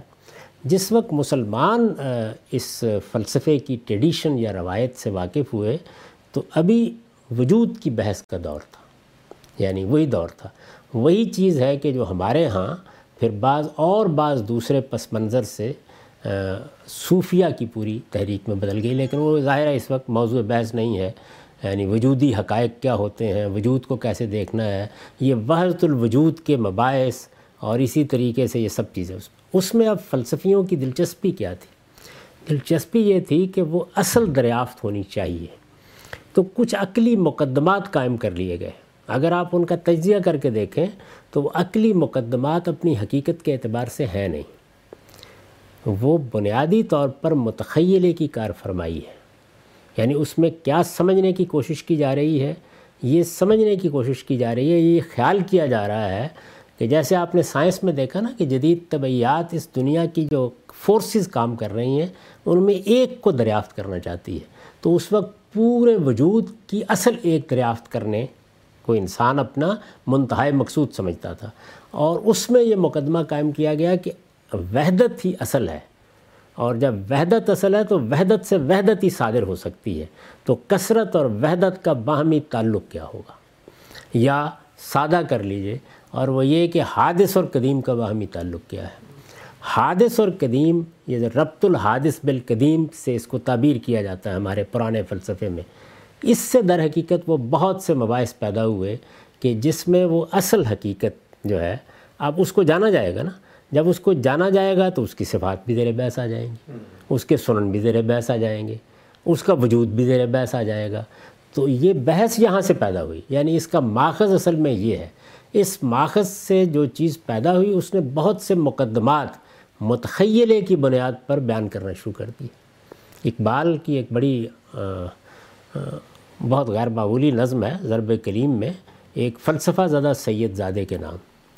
پترس بخاری جب نئے نئے پڑھ کے آئے باہر سے، تو وہ اقبال کے پاس گئے، انہوں نے جا کچھ فلسفیانہ سوالات کیے، تو انہوں نے اس کے جواب میں اگلے دن وہ نظم لکھی۔ وہ یہاں سے شروع ہوتی ہے کہ تو اپنی خودی اگر نہ کھوتا، زناری برگسانہ ہوتا۔ اس میں وہ کہتے ہیں، ہیگل کا صدف گوہر سے خالی ہے، اس کا تلسم سب خیالی۔ یہ اصل میں صرف ہیگل تو ایک علامت کے طور پر ہے نا، پورے فلسفے پر تبصرہ ہے۔ ہیگل کا صدف گوہر سے خالی ہے، اس کا تلسم سب خیالی۔ تو یہ اصل میں متخیلے کی کار فرمائی تھی، جس کے نتیجے میں یہ تصور کیا گیا کہ کائنات کی اصل یہ ہونی چاہیے ہونی چاہیے۔ اور ہونی چاہیے سے پھر بات ظاہر ہے کہ جب عقلی مقدمات کے نتیجے میں ایک خیالی کثر تعمیر ہو جاتا ہے، تو ہے میں بدل جاتی ہے۔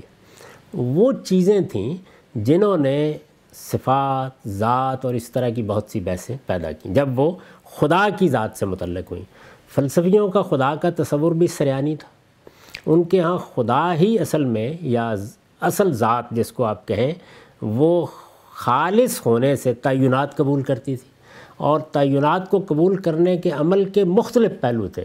افلاطون نے اس کو امثال میں پہلے ڈالا، پھر اس کے بعد ظاہر ہے وہ اوپر اس طرح نہیں جاتا، جس طرح بعد کے لوگ گئے۔ تو اس کی مختلف تعبیریں جو اس وقت جتنی بھی رائج تھیں، فلسفیانہ نوعیت کی وہ گویا وہاں سے نازل ہوئیں۔ ان کا جو منبع ہے وہ یہ ہے۔ ان سے وہ سوالات پیدا ہوئے جو اصل میں وہیں کے سوالات تھے۔ یعنی اگر ان مقدمات کو مان لیا جائے تو وہ سوالات پیدا ہوتے تھے۔ ان سوالات کو جب عموم حاصل ہوا، تو جیسے ہمارے یہاں نہیں ہے بعض لوگ یعنی وہ سائنس کی کوئی چیز پڑھ لیں گے، وہ کوئی نئی تحقیق پڑھ لیں گے، تو ایک عمومی غلبہ ہوتا ہے کہ جی اصل حقائق تو یہ ہیں، یہ مذہبی لوگ کیا کر رہے ہیں؟ تو اس میں کوئی شبہ نہیں کہ اس وقت بعض بہت جلیل القدر لوگ ہمارے یہاں پیدا ہوئے کہ جنہوں نے اس علم کو حاصل کیا۔ اس علم کو حاصل کرنے کے بعد اس نے جو استدلال کے طریقے بتائے تھے، جس کو اس زمانے میں منطق سے تعبیر کیا جاتا تھا، مقدمات قائم ہوں گے اور وہ زیادہ تر کون سی منطق ہے؟ وہ استقرائی منطق نہیں ہے، انڈکٹیو نالج نہیں ہے، وہ اصل میں ڈیڈکٹیو لاجک ہے۔ یعنی جس میں آپ دو مقدمات سے نتیجہ نکال لیتے ہیں۔ تو اس کا استعمال کر کے ان لوگوں نے بھی اس کی بے مائگی واضح کرنا شروع کی۔ اس میں ظاہرہ ہر طرح کا معاملہ رہا۔ فلسفیوں نے اس کی تنقید کر کے اس کو فلسفے کی شکل دی، جو میراث ان کو ملی۔ جیسے فارابی ہے، جیسے بو علی سینہ ہے۔ تو یہ جو اقبال نے کہا ہے نا کہ تصدق جس پہ حیرت خانہ ہے سینہ و فارابی، تو یہ ہے اصل میں تخیل کا حیرت خانہ ہی۔ فکشن ہے پورا کا پورا۔ تو یہ ادھر ہوا۔ دوسری جانب صوفیہ نے اس کو مکاشفے اور مشاہدے کے ذریعے سے ایک بالکل ہی دوسری صورت دے دی۔ اس سے وجودی توحید اور معلوم نے کیا تصورات پیدا ہوئے۔ اور تیسری جانب یہ جو متکلمین تھے، یہ وہ لوگ تھے کہ جو مذہب پر ایمان رکھتے تھے۔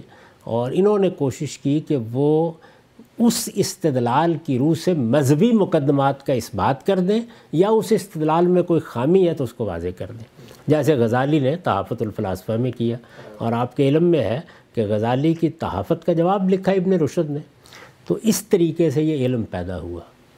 حقیقت میں اگر میں دو لفظوں میں یہ بات کروں تو میں کہہ سکتا ہوں کہ بجائے اس کے کہ اس سارے ہی کو اٹھا کر پھینک دیا جاتا کہ یہ کچھ نہیں ہے ہے اس کا تلسم سب خیالی۔ وہ سائنس نہیں تھی۔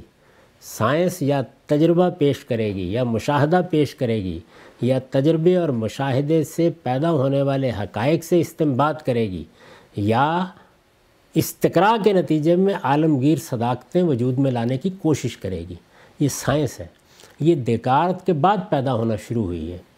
تو اس کی تو کوئی محکم بنیادیں ہیں۔ یہ نہیں کہ اس کے سارے نتائج صحیح ہوتے ہیں، لیکن اس کی تو کوئی محکم بنیادیں ہیں۔ یہ جو تلسم خانہ تھا یہ کچھ بھی نہیں تھا، وہم و تلسم و خیال تھا۔ اس کو اٹھا کے پھینک دینا چاہیے تھا۔ اصل میں اس کے مقدمات کا جواب دینے کی صحیح کی گئی۔ اس سے جو علم پیدا ہو اس کو علم کلام کہتے ہیں۔ تو میں اس کو ایک بالکل بے معنی اور بے ضرورت علم سمجھتا ہوں۔ میرے نزدیک قرآن مجید کے بعد اصل میں ہمیں اس سے مروب ہونے کی کوئی ضرورت ہی نہیں تھی۔ قرآن مجید نے متخیلے کی کارفائی فرمائی سے اس تلسم کو بالکل بے معنی کر دیا تھا۔ وہ اسائے موسوی ثابت ہوا اور اس نے بتا دیا کہ ذات کیا ہے، صفات کیا ہیں، سنن الہیہ کیا ہیں، اس کو بیان کر دیا تھا اور اس کے لیے فطرت کا سادہ استدلال اختیار کیا تھا۔ تو اگر کوئی چیز وجود میں لانی چاہیے تھی تو وہ اصل میں قرآن مجید کو بنیاد بنا کر اس کے استدلال کی وضاحت تھی۔ اگر آپ امام فراہی کی چیزیں پڑھیں وہ ان کو مکمل تو نہیں کر سکے، جیسے حجج القرآن ہے۔ جیسے القائد العیون العقائد ہے تو آپ وہ دیکھیں گے کہ اس میں سرے سے اس علم کلام کو اٹھا کر ایک طرف رکھ دیا گیا ہے اور قرآن مجید چیزوں کو کس فطری استدلال سے پیش کرتا ہے اس کو بیان کیا گیا ہے۔ جب آپ اس جگہ سے اپروچ کرتے ہیں تو اس علم کی کوئی ضرورت نہیں رہتی۔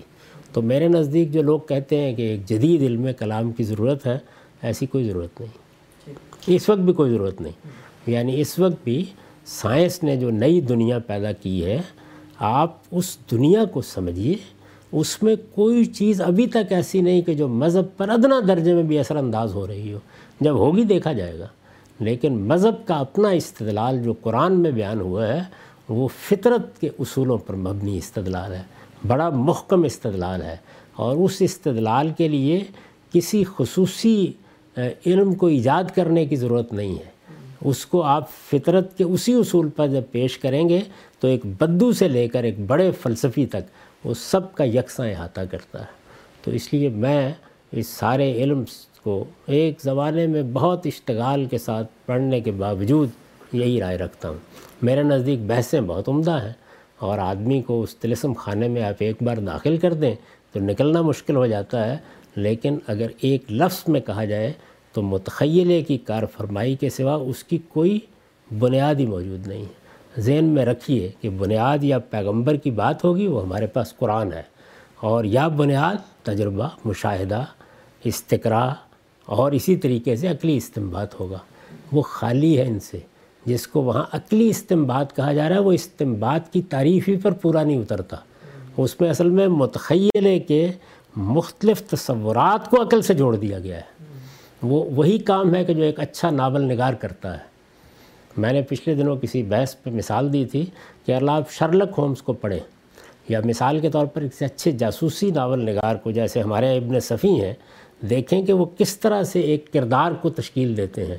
تو وہ کردار آپ کو بڑا حقیقی محسوس ہوتا ہے۔ یعنی آپ اس کی محبت میں مبتلا ہو جاتے ہیں، اس کے سحر میں مبتلا ہو جاتے ہیں۔ لیکن وہ ہوتی متخیلے کی کار فرمائی جیسے سائنس فکشن ہے۔ تو اس سے زیادہ اس کی کوئی حیثیت نہیں۔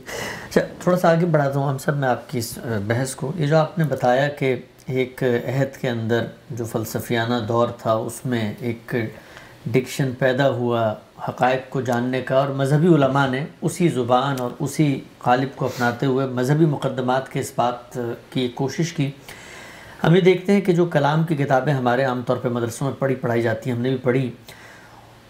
جس وقت یہ چیز قبول کر لی گئی تو اس کے بعد ایک سلسلہ تو یہ تھا کہ ان کو جواب دینا ہے۔ دوسرا سلسلہ یہ بھی تو شروع ہوا کہ خود مذہب کی تعبیرات کی، مثلا میں ایک مثال سے آپ آپ کے سامنے بات رکھتا ہوں۔ ہم پڑھتے تھے عقائد کی کتابوں میں کہ اللہ ہر چیز پر قادر ہے، تو اب اس پہ کچھ اشکالات ہیں کہ کیا وہ اس بات پر بھی قادر ہے کہ کوئی ایسا پتھر بنا سکے جسے خود نہ اٹھا سکے۔ تو اب یہ جب رستہ قرآن مجید کا جو استدلال کا رستہ تھا، اس کو جب تبدیل کر دیا گیا یا حالات کی رعایت سے یا موقع کی ضرورت سے یا وقتی نوعیت میں جواب دینے یا دفاع کے لیے، لیکن اس کا جو پھر نتیجہ نکلا کہ وہ پورا مذہب ہی در حقیقت ایک جس کو آپ کہتے ہیں عقلی تخیل اور لوگوں کو مطمئن کرنا اور یہ مشگافیاں اور اس طرح کے مفروضوں کے اوپر مبنی ہو کر ایک علم کی صورت میں ہمارے سامنے اطفال بن گیا۔ صحیح تعبیر یہ ہے۔ اس وقت بھی بعض لوگ جو اس علم کے بڑے قائل ہیں، کبھی دیکھیے جب وہ اس کے لیے استدلال کر رہے ہوتے ہیں تو وہ آپ کو مثلا قرآن کے بعض مقامات نکال کے سوالات پیدا کر کے دکھائیں گے۔ وہ سوالات کسی معقول آدمی کے ذہن میں پیدا ہی نہیں ہونے چاہیے۔ کیوں نہیں ہونے چاہیے؟ قرآن مجید نے اس پر تفصیلی گفتگو کی ہے اور یہ بتایا ہے کہ انسانی علم کیا ہے؟ انسانی علم کے حدود کیا ہیں؟ انسان اپنے علم کو کہاں تک لے جائے گا؟ اور کون سی جگہ ہے کہ جس کے بعد وہ ما اوتی تم من علم اللہ کلیلہ ہوگا؟ وہ کون سی جگہ ہے جس کے بعد آپ متشابہات کے پیچھے پڑ جاتے ہیں؟ اس سب کچھ کو قرآن مجید نے واضح کیا اور بڑی ہی عمدہ بات کہی ہے میرے جلیل القدر استاد نے کہ علم صرف یہ نہیں کہ آپ یہ جان لیں کہ کیا کیا ہے، سب سے بڑا علم یہ ہے کہ آپ جان لیں کہ آپ کیا نہیں جان سکتے۔ لا ادری نصف العلم۔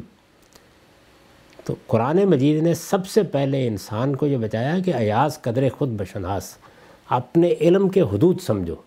ہمارا علم خدا اور خدا کے اس عالم کے ساتھ تعلق کو سمجھنے کے لیے کوئی بنیاد ہی نہیں رکھتا۔ اس لیے وہاں ہم محتاج ہیں کہ پیغمبر کی دی ہوئی اطلاع پر کھڑے ہوں۔ وہاں تو اللہ تعالیٰ کے اپنے بارے میں تو کہہ دیا کہ لئی سا کم اس ہے یہ سادہ جملہ نہیں ہے کہ اللہ کی کوئی تمثیل نہیں ہو سکتی۔ یہ در حقیقت انسانی علم کی نارسائی پر تبصرہ بھی ہے۔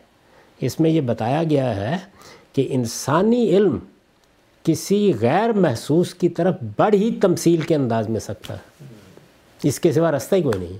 یعنی یا میں تجربے اور مشاہدے میں کسی چیز کو لاؤں گا تو میرا علم بنے گی۔ اور یا میں اپنے تجربے اور مشاہدے میں آنے والی چیزوں پر کسی چیز کو قیاس کروں گا۔ تمثیل۔ تو اللہ تعالیٰ کے لیے یہاں دنیا میں وہ چیز کون سی ہے جس پر تمثیل کی بنیاد رکھیں گے؟ یعنی کیا وہ کوئی مادی وجود ہے؟ کیا اس کے میری اور آپ کی طرح ہاتھ پاؤں ہیں؟ یعنی کیا کہیں گے؟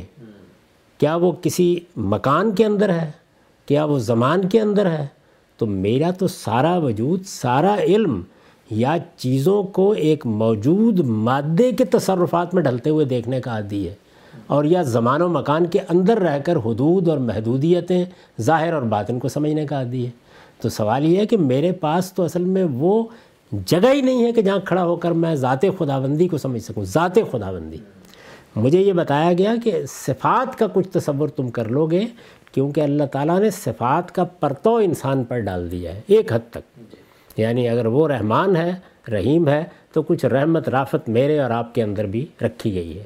تو اس پر کیاس تم کر سکتے ہو۔ گویا صفات کا پرتو موجود ہے تو تمثیل ہو جائے گی، لیکن ذات لئی سکم اس لیے ہے اس کی کوئی تمثیل ہو نہیں سکتی۔ تو یہ ایک الگ بحث ہے، کسی وقت کرنے کی ہے۔ قرآن مجید نے اصل میں اس کی بنیادیں ہی بالکل ڈھا دی تھی۔ اور یہ بتا دیا تھا کہ انسان کے علم کو کہاں سے، اگر میں فلسفے کی پس منظر میں بیان کروں تو کسی دیکارت کی ہمیں ضرورت نہیں تھی کہ وہ پیدا ہو اور انسان کو اس سنویت سے آگاہ کرے۔ یہ اصل میں قرآن نے پہلے دن آگاہ کر دیا تھا۔ یہ بتا دیا تھا کہ اس علم کے لیے پیغمبر کی طرف دیکھو، اس کی اساسات ہی بالکل مختلف ہیں، جو ماورا علم ہے یعنی طبعیات سے۔ اور تمہاری توجہات کا مرکز اس طبعی دنیا کو ہونا چاہیے۔ اور طبعی دنیا کو سمجھنے کے ذرائع تمہیں دیے گئے ہیں، بہت حد تک دیے گئے ہیں۔ یعنی اس کے بارے میں کبھی قرآن نے نہیں کہا ماؤتی تم علم اللہ کلیلہ یہاں علم ہی علم ہے انسان کے پاس، بہت دیا ہے۔ لیکن اس کے بارے میں تو آپ دیکھیں کہ ذات خداوندی سے لفظ کا صدور کیسے ہوتا ہے؟ یعنی وہ کیسے کلام میں بدلتا ہے اور پیغمبر تک پہنچتا ہے؟ اس کے بارے میں سوال کیا گیا تو کہا کہ ماں ہوتی تم علم اللہ کلیلہ اپنے حدود میں رہو، تمہارا علم بہت کم ہے۔ آپ دیکھیے وہاں پر کیا تنبی کی گئی ہے۔ تو اس لیے قرآن مجید کو پیش کرنا چاہیے، اس کو اس علم کی کوئی ضرورت نہیں ہے، وہ اس سے ماورہ بہت بڑی چیز ہے۔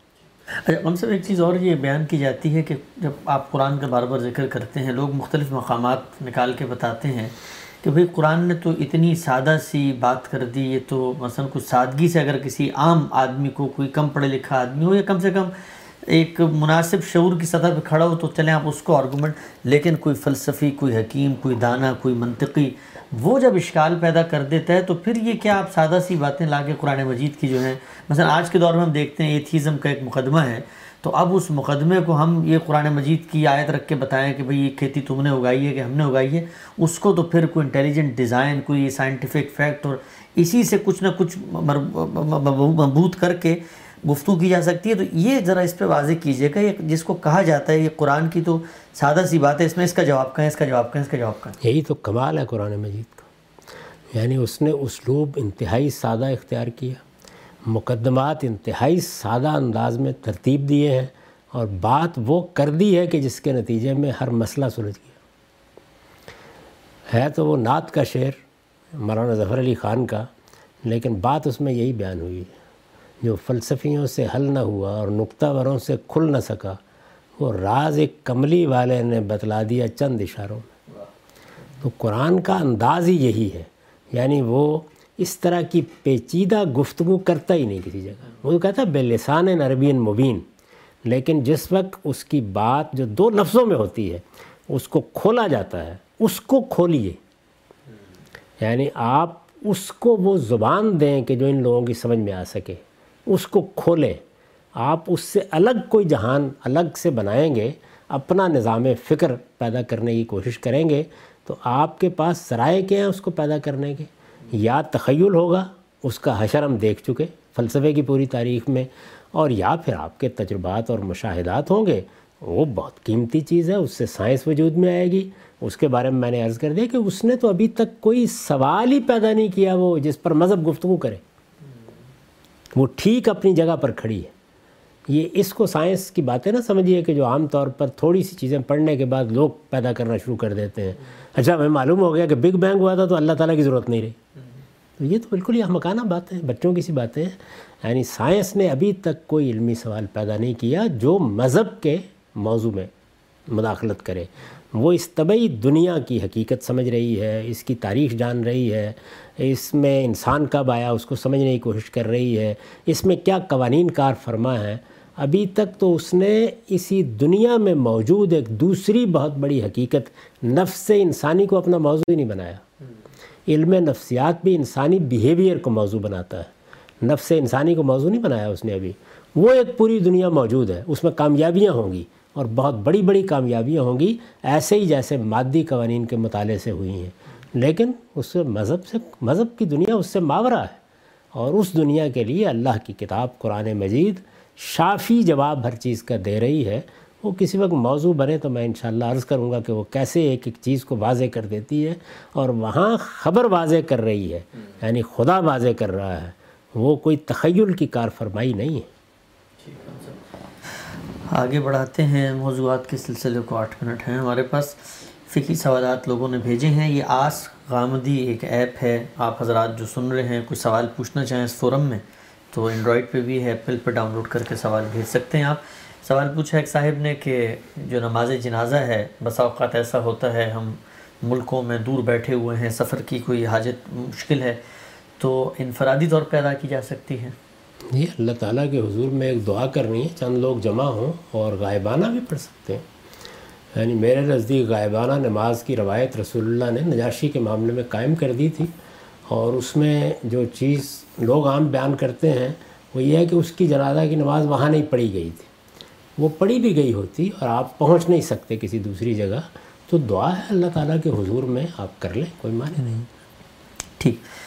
یہ اگلا سوال ہے کہ سورہ مریم کی سینتالیس نمبر آیت میں اللہ تعالیٰ نے یہ بیان کر دیا ہے اور سورہ ابراہیم میں بھی یعنی ابراہیم علیہ السلام کو بتا دیا گیا ہے کہ ان کے جو والد ہیں وہ ایمان نہیں لائیں گے اور ابراہیم علیہ السلام نے ان سے وعدہ کیا تھا کہ میں دعا کروں گا، لیکن اللہ تعالیٰ نے جب واضح کر دیا کہ وہ نہیں لائیں گے تو پھر اس کے بعد آخری عمر کی سیدنا ابراہیم کی دعا جو ہے وہ نقل ہوئی ہے، جس میں وہ یہ کہتے ہیں سورہ ابراہیمی کے اندر۔ کہ میں اپنے پروردگار سے دعا کروں گا کہ وہ میرے والدین کو بخش دے تو سوال یہ ہے کہ جب والد کے بارے میں اللہ نے سورہ توبہ میں واضح کر دیا کہ وہ تو اب نہیں ایمان لائیں گے مشرقوں میں سے ہیں، تو پھر سیدنا ابراہیم کیسے دعا کر رہے ہیں؟ دعا تو نہیں کرنی چاہیے۔ سورہ مریم میں تو یہ بیان ہوا ہے کہ جس وقت ان پر یہ بات واضح ہو گئی کہ ان کا باپ خدا کا دشمن ہے، تو انہوں نے تعلق ختم کر لیا۔ تبرہ منہ ان سے انہوں نے موالات تعلق ختم کیا اور چھوڑ کر نکل کھڑے ہوئے۔ یعنی یہ وہ برات ہے جو پیغمبر کرتا ہے۔ جیسے رسول اللہ علیہ وسلم ہجرت کی رات نکل آئے، آپ نے اپنی قوم سے برات کا اظہار کر دیا۔ یہ کہہ دیا کہ اب میری کوئی ذمہ داری نہیں ہے اور میں تمہارا کوئی ذمہ دار نہیں ہوں۔ اس چیز کی قرآن مجید نے خبر دی ہے۔ یہ بات کہ وہ دعا کرتے رہے، استغفار کرتے رہے، اس سے کس جگہ روکا گیا؟ یعنی دشمنی واضح ہو گئی۔ اور اس کے بعد بھی اللہ سے کوئی درخواست اگر وہ کرتے رہے اور کسی موقع پر اللہ تعالیٰ نے ان کو روکا ہوگا، تو ہمیں وہ تاریخ معلوم نہیں ہے۔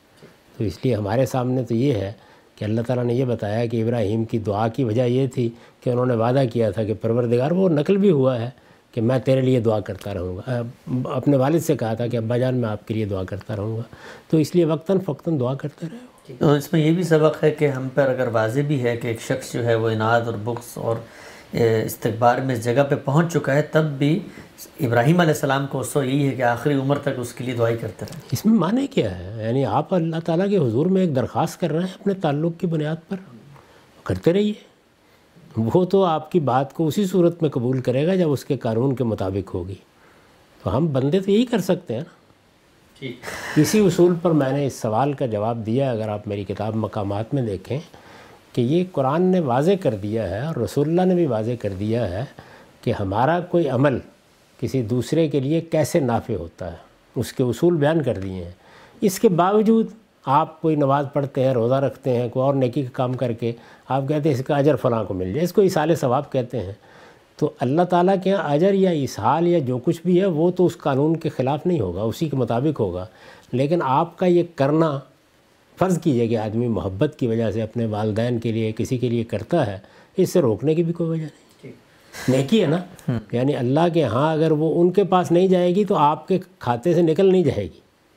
آپ نے تو کر دی نا نیکی نماز پڑھی روزہ رکھا حج کیا کر لیجیے مختصر یہ سوال ہے کہ ہمارے یہاں پچھلے دنوں ایک بڑی شخصیت نے ٹی وی پر بھی اس کو بیان کیا اور ویسے بھی کہا جاتا ہے کہ جی جو نمازیں ہیں یہ فجر جو ہے، آدم علیہ السلام کی توبہ کے بعد جو ہے وہ ان کو دی گئی۔ اسی طرح سے ظہر جو ہے نو علیہ السلام کے ٹرائب کو جب نجات ملی، اس پہ پڑھی اسی طرح ابراہیم علیہ السلام سے اثر کا اور مغرب میں ایوب علیہ السلام اور عشاء کو رسول اللہ سے کیا جاتا ہے اور کہا جاتا ہے، سب کی اطلاع معراج میں دی گئی۔ تو یہ جو واقعہ، قصہ، کہانی ہے، اس پہ مختصر تبصرہ کرتے ہیں۔ یہ ہمارے ہاں بہت سے لوگ ہیں کہ جو ایک زمانے میں انٹرٹینمنٹ کے لیے داستانیں سناتے تھے۔ آپ اگر پرانی کتابیں دیکھیں تو ان میں بہت قصے کہانیاں ہوتی ہیں، بلکہ قصاص، مذکرین، یہ عام طور پر ایک کے بعد دوسری کہانی سناتے چلے جاتے تھے۔ مجھے نہیں معلوم کہ آپ کو موقع ملا یا نہیں۔ میں نے دیہات میں بعض خطبہ کی تقریریں سنی ہیں اپنے بچپن میں۔ تو پوری پوری تقریر میں ایک قصے سے دوسرا قصہ نکلتا چلا جاتا تھا۔ پوری پوری رات آپ تقریر سنتے رہیے۔ یہ اس طرح کے قصے اور کہانیاں ہیں قرآن مجید نے اس کی پوری تاریخ بیان کر دی ہے۔ پہلے دن سے نماز اسی طرح سے فرض کی گئی۔ خود حدیث کی کتاب ابو داود میں وہ روایت موجود ہے کہ رسول اللہ صلی اللہ علیہ وسلم کو جبریل نے یہ کہا کہ یہ میں نے وہی اوقات آپ کو بھی تعلیم کر دیے ہیں جو تمام نبیوں کی نماز کے یہی پانچ اوقات رہے ہیں۔ حضرت مسیح انہی اوقات میں نماز پڑھ رہے ہیں۔ حضرت موسیٰ کو سب سے پہلی ہدایت یہی کی گئی کہ حکم صلاۃ علیہ ذکری۔ ان سے بہت پہلے سیدنا ابراہیم علیہ السلام نے جب اللہ کا گھر بنایا تو کہا گیا ربنا نے یقیم الصلاح تو نماز جو ہے یہ ہمیشہ سے دین کا حصہ رہی ہے اور اسی طرح پڑھی جاتی رہی ہے۔ اذکار میں تھوڑی بہت تبدیلیاں آئی ہیں جیسے مثلا قرآن نازل ہوا تو ہم سورہ فاتحہ پڑھتے ہیں یا قرآن کا کوئی حصہ پڑھتے ہیں اس کے سوا کچھ نہیں۔ بالکل واضح ہے۔ ہم صاحب آپ نے بیان بھی کیا تھا جبرائیل علیہ السلام نے بھی رسالت ماب صلی اللہ علیہ وسلم سے یہی عرض کیا کہ انہی اوقات میں نماز جی۔ پڑھائیے اس میں تمام بھی پڑھتے تھے اس طرح کی داستانیں جو ہیں بس اسی طرح سننی چاہیے جیسے آپ بیٹھ کر شام کے وقت کوئی ڈرامہ دیکھ لیتے ہیں۔ اس سے زیادہ کوئی حیثیت نہیں۔ یہ اگلا سوال ہے۔ اگرچہ یہ سوال آپ نے علم الکلام پہ جو گفتگو کی اس کے بعد بنتا نہیں ہے ہمارا علم ہی نہیں ہے لیکن یہ پوچھا گیا ہے کہ جو سول ہے یہ بھی کیا مرد اور فیمیل اور میل اور فیمیل کی تقسیم ہوتی ہے اس کی؟ یہ جو سول کا لفظ ہے اور یہ تصور ہے یہ تو اصل میں یونانیوں کے ہاں سے آیا ہے۔ قرآن مجید کا یہ تصور ہی نہیں ہے۔ وہ تو کہتا ہے کہ نفس ہے اصل میں۔ یعنی اس کی اصطلاح یہ ہے۔ اور نفس یا شخصیت منتقل کیسے ہوتی ہے اللہ تعالیٰ سے؟ اس کے لیے روح کا لفظ استعمال کیا ہے۔ اور دونوں کے لیے ایک ہی لفظ استعمال کیا ہے۔ یعنی سول، جس کو آپ کہتے ہیں، یا اصل شخصیت کہتے ہیں، یا جس کو آپ نفس کہتے ہیں، اس کے منتقل ہونے کی صورت کیا ہے؟ وہ نفق و فی ہے من روحی۔ اور جو اللہ تعالیٰ کلام نازل کرتے ہیں پیغمبروں پر، اس کو بھی یہی کہا ہے۔ روح من امرنا۔ تو امر الہی لفظ میں بھی آتا ہے تو روح اس کو کہا جاتا ہے اور یہ اللہ تعالیٰ کی تخلیق کا وہ پہلو نمایاں کرتا ہے جس میں اصل شخصیت انسان کو دی گئی ہے، تو وہاں بھی یہی لفظ استعمال ہوا ہے۔ فرشتے چونکہ مادی جسم اس طرح نہیں رکھتے ہماری طرح، تو اس میں بھی جبریل کو روح کہا ہے۔ یعنی گویا وہ سر تسر اللہ تعالیٰ کے اسی فیضان کا ظہور ہے۔ تو یہ قرآن مجید کا تصور وہ یہ ہے نہیں جس کو آپ عام طور پر بولتے ہیں۔ یہ آخری سوال ہے کہ کہیں بعض علاقوں میں بعض جانور بڑھ جاتے ہیں ہم کراچی میں رہیں تو وہاں کتے بہت ہوتے ہیں یہاں پر امریکہ میں سنا ہے ہرن کافی بڑھ جاتے ہیں تو جو لوکل انتظامیہ ہے وہ پھر اس کو ختم کرنے کا کوئی اقدام کرتی ہے دینی لحاظ سے اخلاقی لحاظ سے کباہت تو نہیں؟ نہیں اس میں کوئی کباہت نہیں ہے اس لیے کہ انسان تو دنیا میں اسی اصول پر ہے کھائے پیے گا ان جانوروں کو بھی اور بہرحال اگر وہ اذیت کا باعث بنیں گے تو ان کو ختم بھی کرتا ہے۔ تو اس وجہ سے اس میں ضرورت ہونی چاہیے یعنی بے ضرورت کسی جانور کی جان نہیں لینی چاہیے۔ اور مارتے وقت بھی جو مثلا کچھ طریقہ کار ہے اس میں ایسی چیز ہو کہ اس کو اذیت نہ تعلیم دی گئی ہے کہ اذیت نہ ہو یعنی بے رحمانہ طریقے کبھی اختیار نہیں کرنے چاہیے اور اطمینان ہونا چاہیے کہ ہمارے پاس اور کوئی رستہ نہیں رہا۔ ٹھیک بہت شکریہ ہم سب آپ کے وقت بہت شکریہ۔